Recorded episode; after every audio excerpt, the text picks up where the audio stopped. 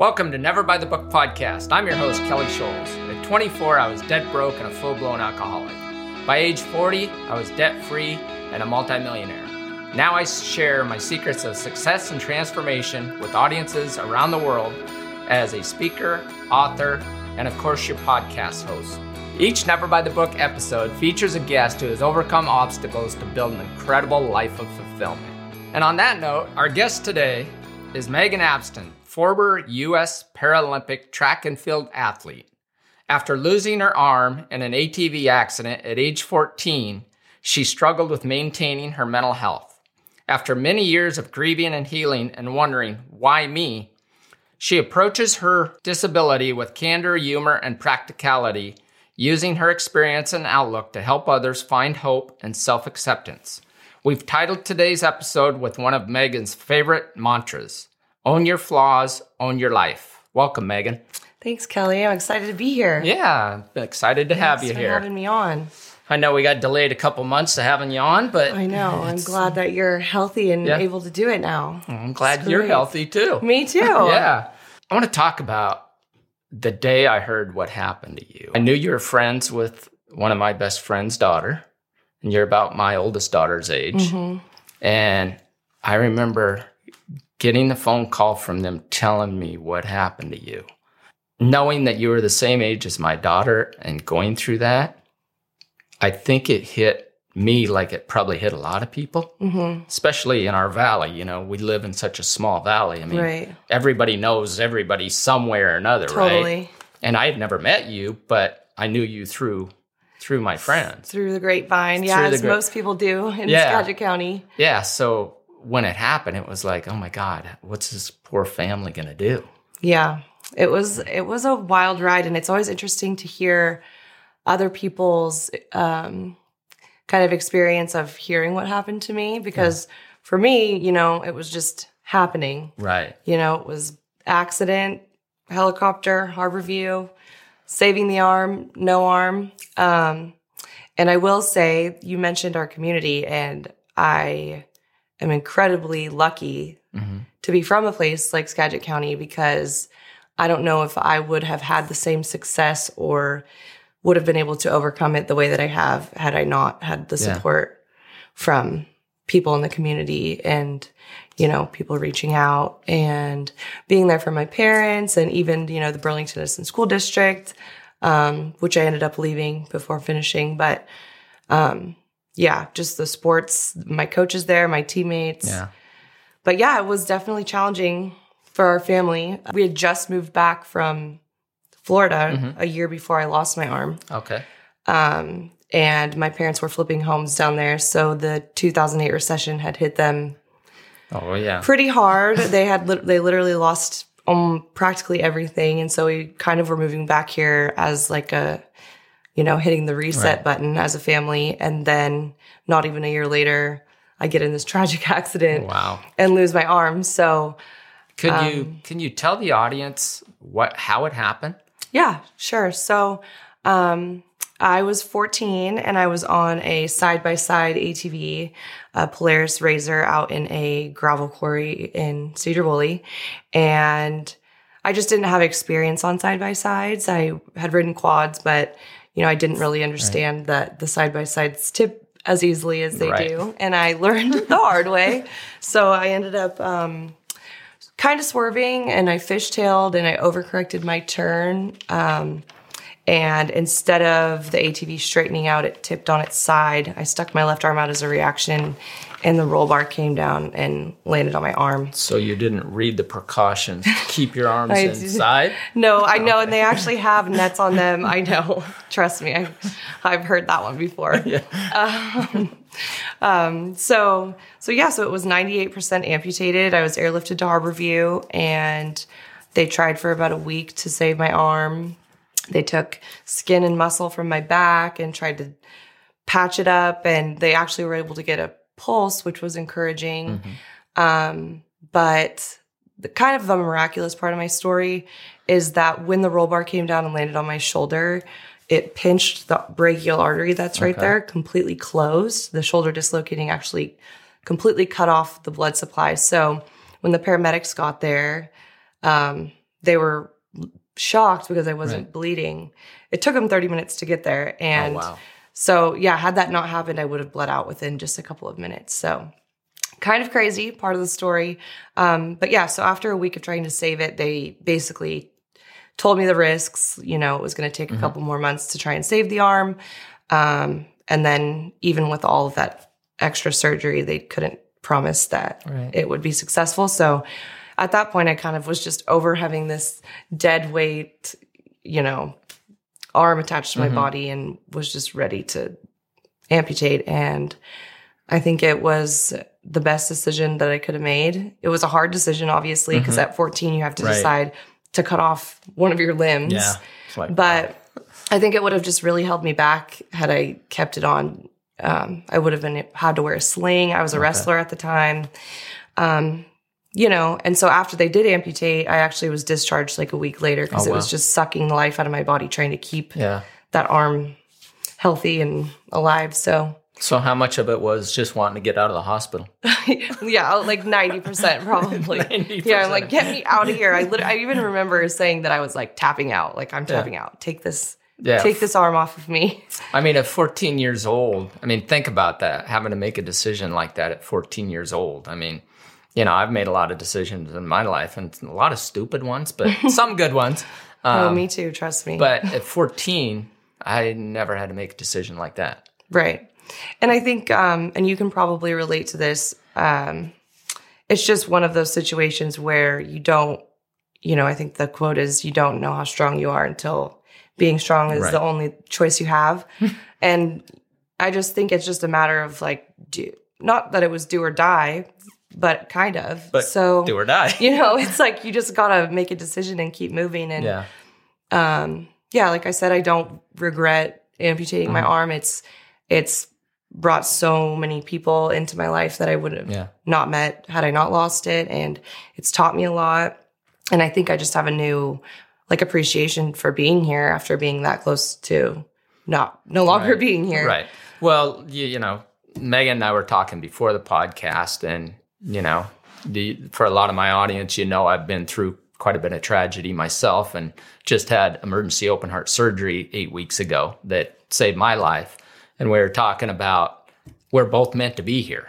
And there's a bigger picture. Mhm. It's like, okay, what is this bigger picture? yeah there's And- so many reasons why we Yeah. wouldn't be here Yeah. and yet we are and we're having this conversation with each other It's- Right. yeah i and and then how we got you know i never knew megan personally until you know a few months ago and it was ironic i was looking for a guest for the podcast and her dad reached out to me to speak at a chamber meeting yeah And i it's know like, it's just such a small i've been thinking about asking your daughter to be on the oh, podcast really? yeah Oh, I didn't even know so that. you know the way things work it's just ironic It is. It is. I know. Yeah. And, and like you said, it's just everything happens for a reason. Right. And you know, sometimes people go. I've personally have gone through phases where I don't believe that everything happens for a reason Right. because obviously when you lose your arm or Right. you know you use, you lose a loved one, it doesn't feel like this could be right it's like why yeah, Yeah. it's And- like the why me right Exactly. And you go through that. Um, you know, it's natural to go through that, but you can, like, yes, maybe it didn't happen for a reason, but you have the choice right to create your reality. And, you know, I could be mad for the rest of my life that I'm missing an arm, or I could appreciate that I still have, you know, one arm and a brain and and still alive and right? I'm here, you know? So it's just what do you want your life to be? I think Yeah. I feel like people forget pretty often that they don't that they have control over that Right. and it's something that like you create your own reality. And yes, things happen to you and they suck, but you can you still have power over your mind Yeah. and yeah yeah, yourself. so so what type of kid were you before the accident Oh geez. Well, um, I'm the oldest of four, so um, we'll just say I won't call so you were a little bossy, bossy. then I won't call it bossy. I'll just say I was a natural leader, um, and I like that. I I, was like that. definitely um, outspoken and probably a little rebellious, which is probably why I got into the seat of or driver's seat of a Razor at 14 and said, "Yeah, I know how to drive. Get out of my way." Um, but yeah, I was. I've always been just. I like I feel like my whole life I've kind of just pushed boundaries in a way. Yeah. Like what what can I do? Like how can I challenge myself for I don't know. I always like to kind of do things outside the box or mm-hmm. not by the book as yeah. you like to say. So so yeah. So do you think that helped you get through what you had to go through because I mean, to lose an arm at any age mm-hmm. or any limb, let alone 14, I mean, that's pretty devastating. Right. I you feel know? like in certain ways, being 14, um, when my I lost my arm really aided me in just the rehabilitation process because mm-hmm. when you're 14, your brain and body is still so malleable. Um, and so I was able to like relearn a lot of things probably more easily than if I were, mm-hmm. you know, already an adult and my brain was developed yeah. and sealed yeah. up. Um, but also, you know, it's really challenging because you're 14, you're going through all these hormonal changes and, you know, you're trying to figure out right. who you are. And then you're trying to figure out who you are with one arm. So I definitely think that my spirit helped me in that. Like I just have always kind of prided myself on being tough. You know, I've done mm-hmm. lots of sports. I've always tried to keep up with my brothers and keep up with the boys.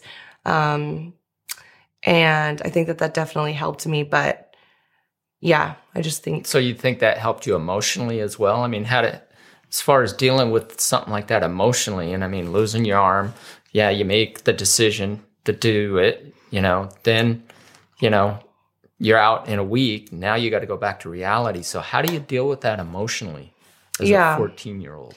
Well, I definitely think that I I actually can pretty um, clearly remember like my going through the grieving process. Mm-hmm. So I definitely was in denial, you know, and right. just kind of didn't want to accept that this was my real new reality, and so I just didn't really face those emotions for a long time. And I think the longer that I did that, the harder it became right. because the reality was I did have one, you know, I do have one arm right. now. So we ought to face that. Um, and so, you know, you bargain with it, you go through the why me, um, and then eventually, you know, I feel like talking about it with other mm-hmm. people. So, I mean, it's really funny. It wasn't like I ever really went to like traditional therapy. Mm-hmm. It was more so just having conversations with random people. Right. Yeah. Um, and, you know, you find out that everyone has their trauma, everyone has stuff right. that they're going through, everyone has their story. And I think that the more that I opened up about, mm-hmm. you know, what it felt like and the difficulty of it, the more stories I heard of other people. Right. And even through the Paralympics, um, you know, you see all these other people with various disabilities and it's kind of it becomes hard to feel sorry for yourself yeah. because you know everyone has their stuff and yes my trauma is a little bit more i feel like obvious mm-hmm. external mm-hmm. right i'm very right. obviously missing an arm and your trauma is inside your heart you know right. you lost your wife so that's not something that you see and so maybe that's why i was right. forced to talk about it more because people just want to know right. what happened to your arm. Where, you do a pretty where good, is it? Pretty good job of hiding it. no, I'm like, I'll show you later. You can pay. pay do you have Patreon subscribers? Yeah. You can pay to see. That could be an extra. Yeah. extra content. Yeah, for sure. Got to pay for that. yeah. Yeah. um. Sure. Yeah. So I just think sports definitely helped right. me through it. Um. I also was really fortunate to have you know, a really great wrestling coach and um, Lori Saunders, who um, was just a local mm-hmm. um, strength and conditioning coach. She just recently passed away, though, um, but she was amazing and had yeah. a, made a really huge impact on my life. And I think I just wasn't able to make excuses, especially being right. the oldest of four kids. It was like my parents were busy. You know, they were trying to rebuild themselves financially, right. and it was kind of just like you know, suck it up. like deal with it, right? Go to school, go to practice. And I wasn't really treated differently. Okay. Either, especially at home. Um, it's funny if people come over to my parents' house, I'll struggle opening like a jar of pickles or mm-hmm. spreading cream cheese. I'll chase a bagel around the right. counter, but trying to put cream cheese on it. And people, my family, it's they're just not phased by it. Like right. no, nobody They're in my just like, family. "Eh, she'll figure it out, Yeah, right?" like it doesn't even. They're like blind to it. It's so interesting. So I think that that helped me become more independent right after I lost it because it was always like that. You know, it was just kind of like you can do it. like, Okay. um, but yeah, So did you ever did you go ever go into a dark space? You know, I haven't told a lot of people, but at 16, um, I found out I had degenerative disc disease. I had to quit playing sports at 16. oh gosh, I was threatened to be paralyzed, wow, and up into that point in my life, that's that scary. was that was me, sports. hmm And at 16, they're like, "You play, you have a chance of being paralyzed." I turned to alcohol. Yeah, That's how I became an alcoholic. By the time you know, right. I mean, literally, I was an alcoholic at 16. Finally, figured it out by the time I was 24. well, But and a lot of people just don't figure it out. a lot of people don't figure it out. But you know, I went to that side. Did you ever have anything like that where it was like, I just don't want to deal with this, and, Oh, absolutely. ya? You know, and, and how did you get through that? Well, I think that, you know, it's kind of human nature to want to anesthetize your trauma and your mm-hmm. pain. People, and, you know, you can see before the podcast, we were talking about the opioid epidemic Right. and mental health. And I think that it's easier to numb it than it is Right. to talk about it. It's not easy to, to talk about it and to be vulnerable and to be open. Um, and so, so yeah, it was definitely challenging because also, you know, I felt like I had to be strong for other people in my life, you Mm-hmm. know, because when you lose an arm, you know, it's also your sister, her sister lost her arm, and my parents' oldest daughter lost their arm. So Right. everybody goes through that trauma with you. And you, I don't know if it's guilt or Mm-hmm. what, but you don't want to, I didn't want to put any more on Right. them. But the problem is when you hold stuff in like that, it manifests in other ways, as you know. Yeah. So, so yeah, I I would say for probably three years after I lost my arm, I was just, I was depressed and angry, hmm um, and I didn't know, you know, I couldn't really like envision my future Right. anymore. And when you can't see, especially when you're a teenager, you know, um, you have this like tunnel vision and you don't have the perspective of there's a whole world out there and you Right. know like the, there's still i don't know you just can't see that long Right. range so yeah i struggled a lot um i definitely abused substances you know i was smoking weed all the time abusing alcohol um was i wasn't going to school i think i had 60 absences my junior year at burlington and a 1.8 gpa Kind of sounds like kind of sounds like yeah me. a couple things in common I mean, yeah. yeah and i just didn't care you know Right. and and it was i think an act of like defiance in a way Mhm. because i was just angry at my reality Right.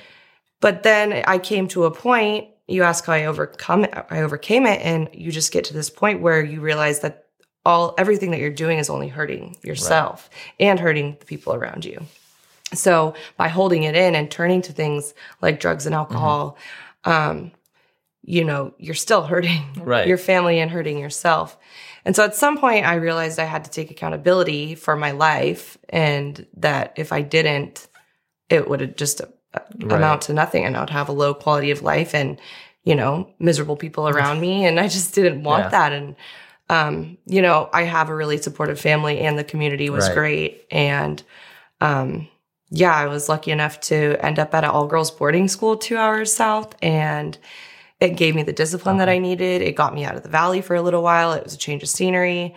Um, you know we had required study hall and room checks and i wasn't allowed to have a car and So was that a turning point for you? Absolutely. It was. Yeah. So did your parents send you there? Did you want to go there? yeah so was it like get out of here? We're not well, dealing with you kind anymore. of that yeah and i kind of felt that and um, so i actually just started looking up boarding schools i started i was I So would you just- pretty much made that decision on your own. yeah absolutely it's actually Wow. kind of funny um, i brought them down to annie wright with me and they the headmaster asked them if they had any questions and they were just like nope like and When the can head- you take her? yeah, yeah. Nope, no questions. Like this looks fine to us.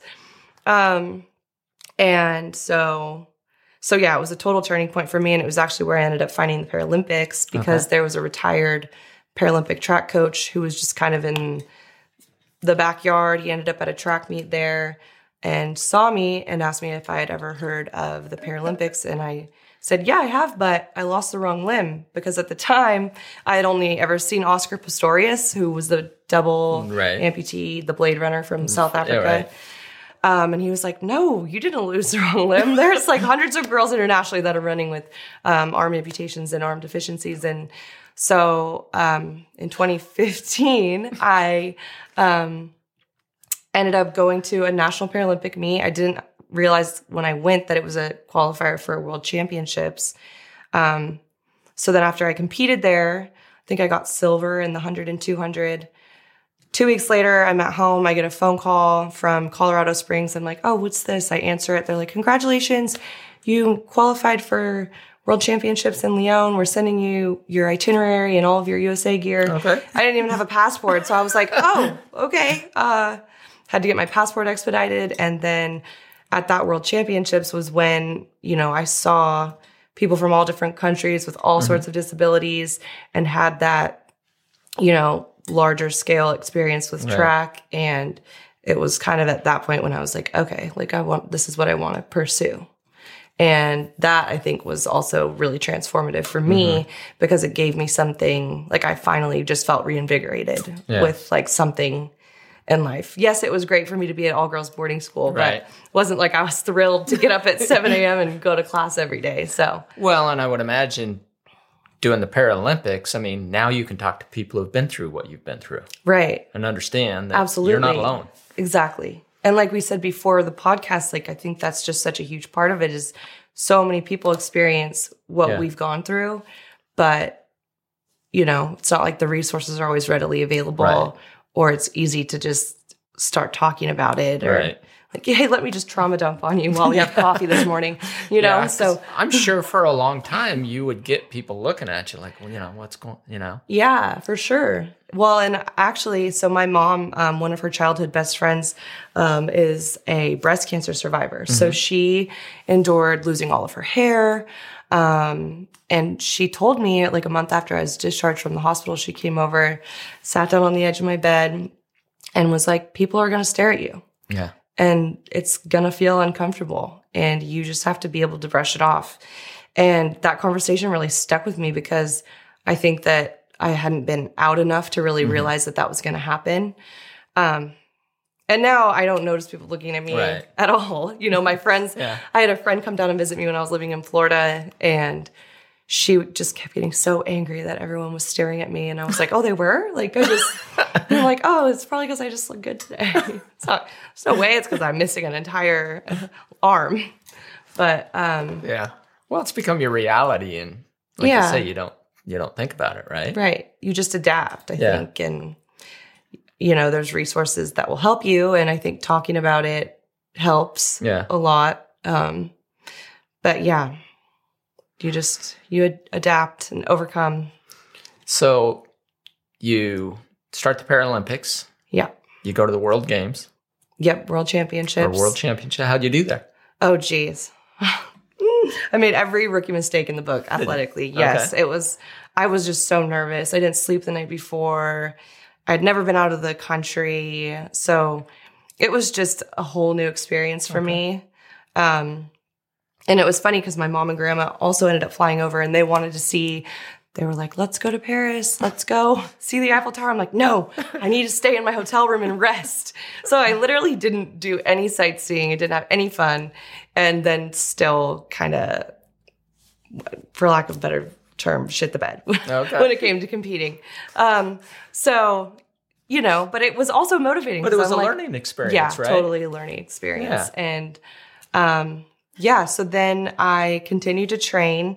Um, when I graduated from the all girls boarding school, I went to school at UPS Mhm. just because I felt like I had kind of built this solid network in Tacoma and I liked it there.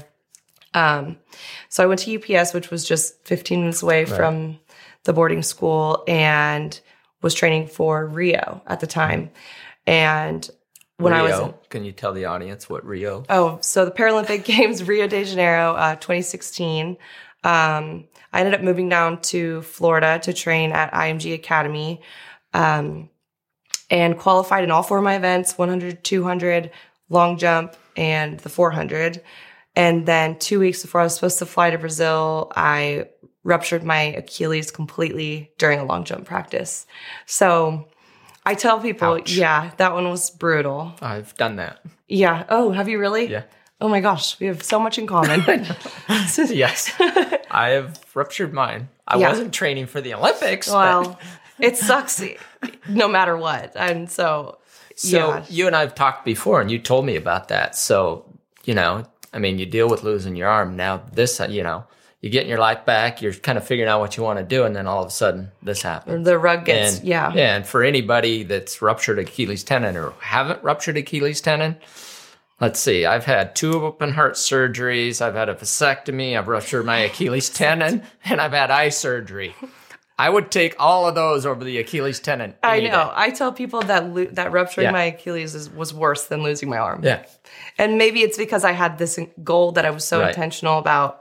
But yeah, it's not a fun experience. So how how do you deal with that? What what age are you now? So at that time, I was 21. I had Okay. just turned 21 that March, and then it was June, I think, when I ruptured Okay. it. And you know, it sucks because you do everything right. I was eating right. I was getting 10 hours of sleep. I was doing so much recovery. You know, I'm only wearing my training shoes when I'm Right. not at practice.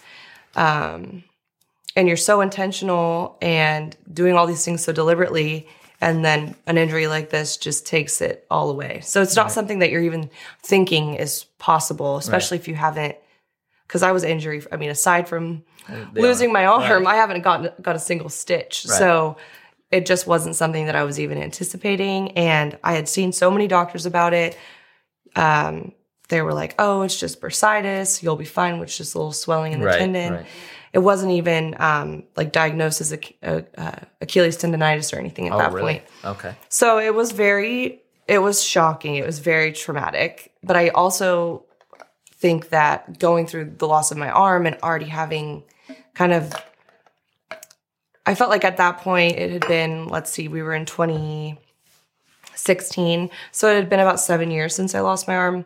So I had kind of had my mind wrapped around what the grieving process looked like. Mm-hmm. So I was able to identify because I truly went through the grieving process again, you know, watching my team Oh, yeah. go, I had to withdraw. Um, and then training, you know, it's t- a total mental challenge as well as physical when you come back from an injury like that because it makes you fearful Well, the mental part's probably the toughest. harder, I would say. Yeah. Yeah. So it, it was definitely challenging, but you know, I think that situations like that are also opportunities to Mhm. grow. And I definitely had to grow with that one, but you know, it's helped me, it's helped me develop and definitely I think helped me just in other areas in life being able to overcome something like that. Which sounds kind of trivial Right. trivial, like it's just an Achilles rupture, like but but yeah, But it's you I got to mean, look for the gift of It's a six month rehab, right? yeah, yeah. And then you got to figure out. So after that, did you so qualify or train anymore for the yeah, so I um I ended up qualifying for two more world championships and a Pan American Games, um and went I competed better at those international events. Um, but yeah, I think that it was it was challenging, but I did en- eventually end up coming back and was um, in 2019 training for Tokyo, and COVID happened, and I just felt like I had switched.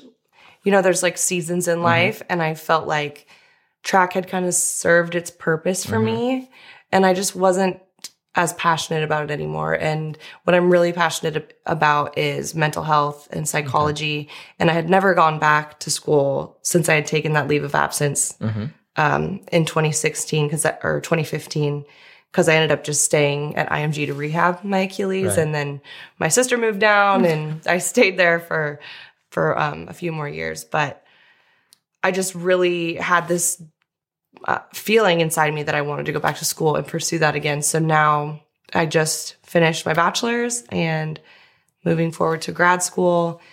And I'm still coaching track. I'm still involved in track. Okay. It will always have. I will always have a, a you know, track in my heart. in your heart, Yeah, for yeah. for track and field. But competitively, I just I just felt like I'm in a new season of life and ready to do something Yeah, different. you said you just finished your final exam yes, yesterday. Yesterday. Woo! Yeah. And I you know. graduate when? Monday. Nice. Thank you. Oh, that was horrible. That There's was better. awesome. Yeah. So So that's, yeah, that's awesome. So a new new chapter in your life. yeah, So moving on from sports, but still involved in it. yeah, Okay. for sure. And I feel like once you work out for six days a week for seven years Yeah. straight, you can't not work out. Becomes Any- a part of your life. yeah, definitely. Yeah. I for my mental health especially, I feel like and that's I need to. yeah, that's something that I want my audience to really think about is what you just said, the mental health of working out and and having Yeah. something like that.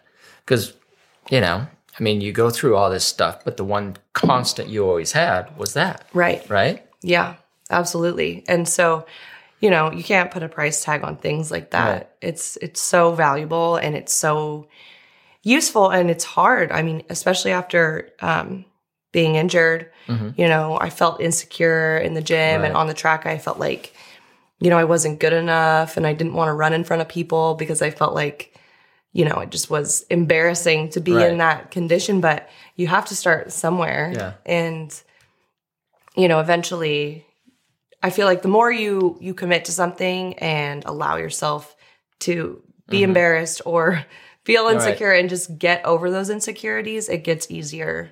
And I've seen that even coaching middle school track this year, you know. Mm-hmm. I have some athletes that are really apprehensive.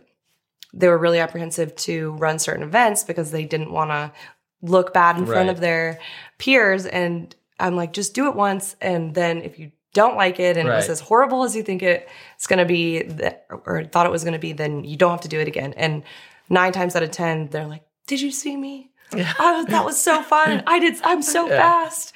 But that's, you know, it translates Right. to, to like uh, with adults and going to the gym. It's like, yeah, it might be uncomfortable or something that you're not used to and you might not know what you're doing, but you figure it out and Yeah. it And gets easier. just taking that little step. I mean, exactly. That's usually the hardest one. Yeah. It's like the first, the first step. the first it? step. Yeah.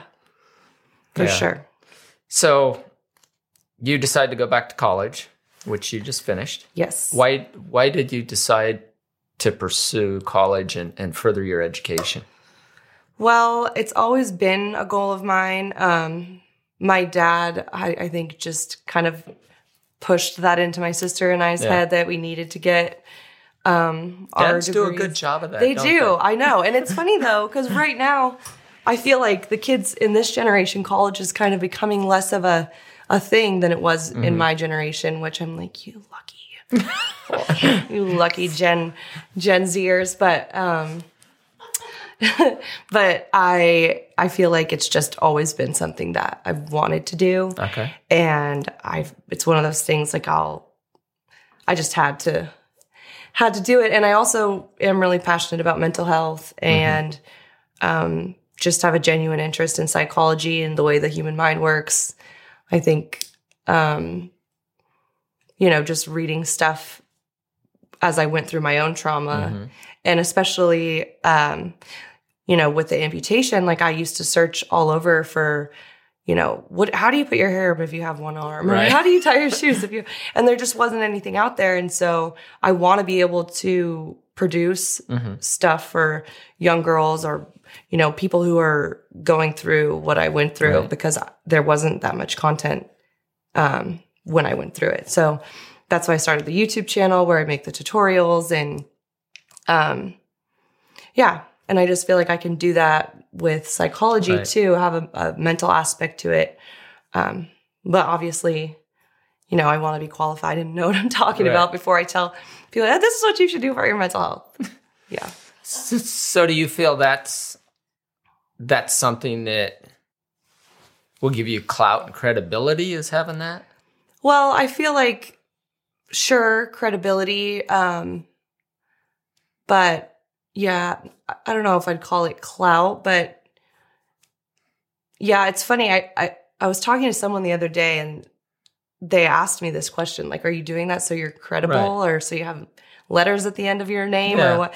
And I was like, well, maybe. And they're like, I'm pretty sure you're credible. Like, Yeah, I I, guess think, it was I think you're pretty credible, yeah, I think that you are, yeah. are okay. I watched So- I watched some of your YouTube videos, Oh, and then it, I noticed you stopped doing them like three years ago, oh, geez. I had a feeling you were going to call me out about this. and it's like that was some great content. That was some great stuff, and it's like, okay, well, maybe she's in a different phase in her life.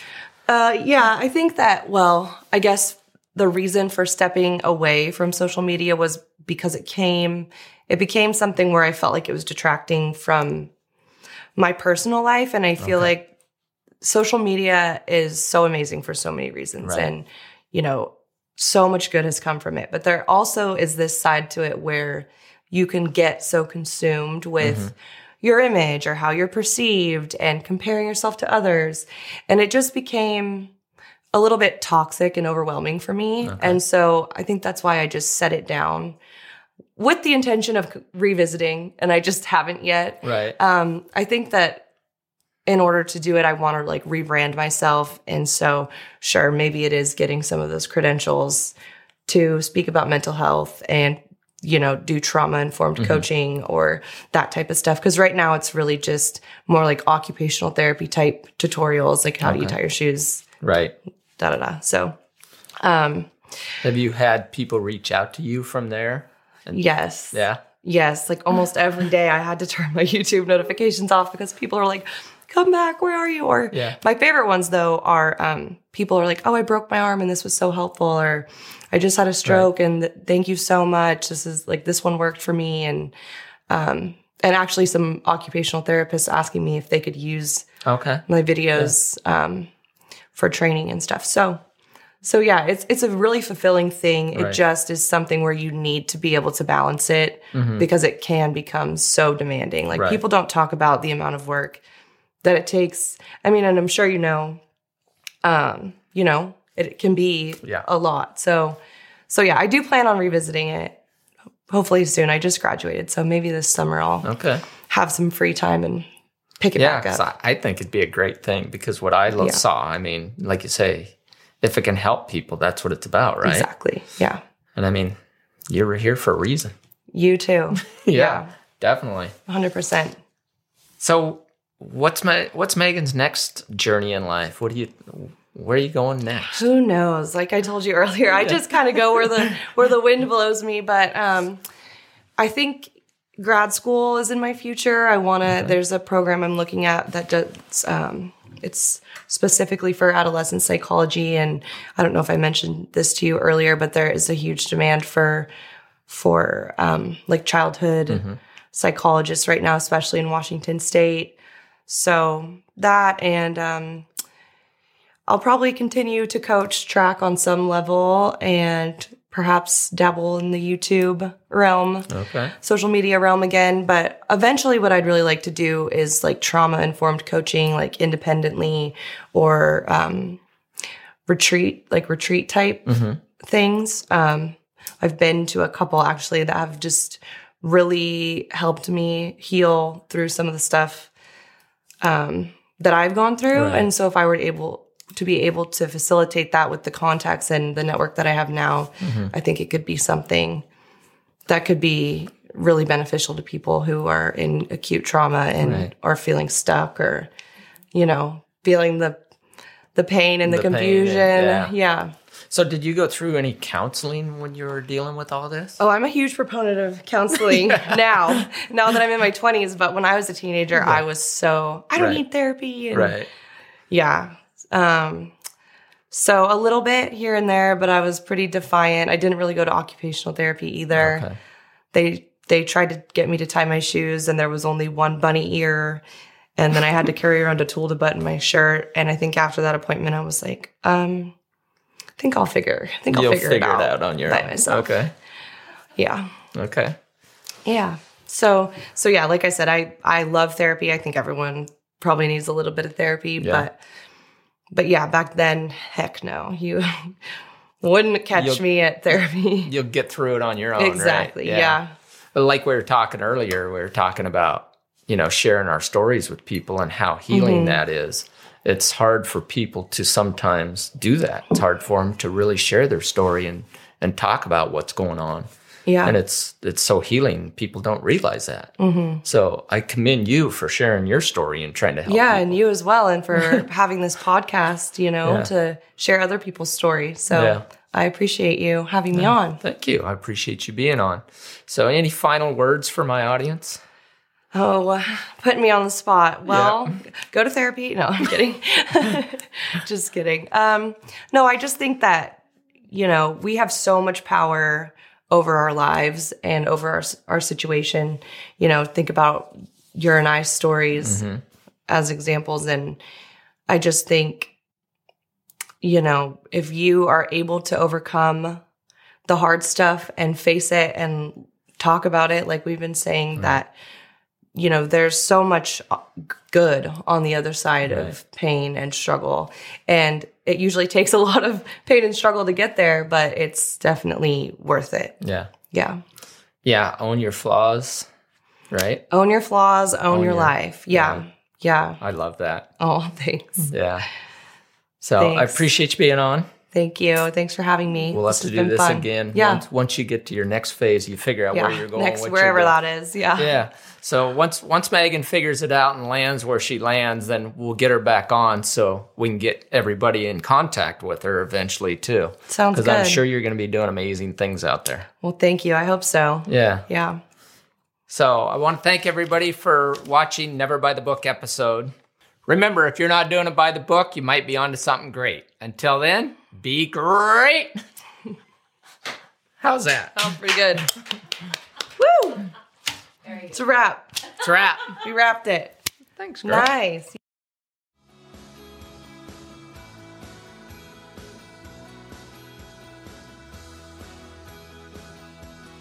Okay, would- if I cross my leg, it's my knee in it. I would- In the frame. Yes. Oh. That's all right. You can show your holey pants. Oh. It might bring up a subject. Not profesh. No, you're not roasting me on the podcast. You can do it before. Okay. Do I look fine? Yes. Okay. you look beautiful, Megan. Here we go. Except for the holey pants. And oh my gosh.